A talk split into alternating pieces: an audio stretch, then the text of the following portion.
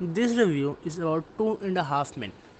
Two and a Half Men is an American television sitcom that originally aired on CBS for 12 seasons from September 2000 to September 2003 to February 2015. Originally starring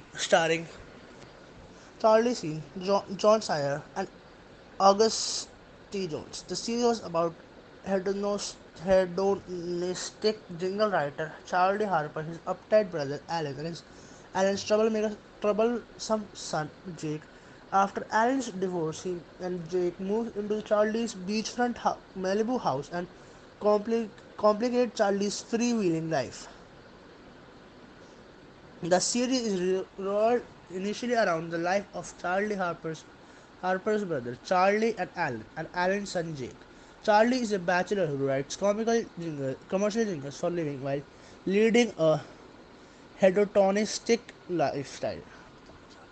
When Alan's wife Judith decides to divorce him and he moves into Charlie's beach house, scrawning Alan's with Jake coming to stay over the weekends. Charlie's housekeeper is Bretta, a sharp-tongued woman who initially resisted the change to the household but grudgingly accepted it. Charlie's one-night stand Rose was first introduced as a stalker in the Pirates episode. The first 5 episodes, Charlie is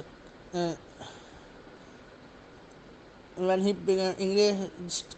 He is in casual sexual relationship with numerous women until 6th season when he becomes engaged to Chelsea, but the relationship does not last as Chelsea breaks off their engagement. Afterwards, Charlie flies to Paris in the 8th season finale with his stalker Rose. In the 9th season, he introduced a revamped show. It reveals that Charlie died when he fell from in front of a subway train in Paris. Suggestions are made that Rose pushed him into the train's path after learning Charlie had cheated on her. Alan's experiences are somewhat different. Throughout the series, Alan continues to deal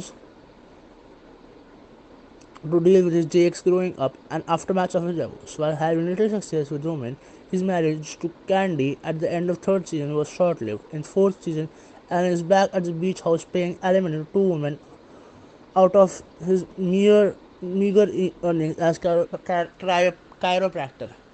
In the 7th season, he begins a relationship with Lindsay McLerney, and the mother of one of the Jake's friends. The relationship is temporarily suspended when Alan cheats on her, but accidentally burns down her house. But the relationship eventually resumes. All this said, I really want to say that the sitcom was very funny and exciting till Charlie Sheen was a part of it. After it, it just became dull, but it was watchable and not watchable good.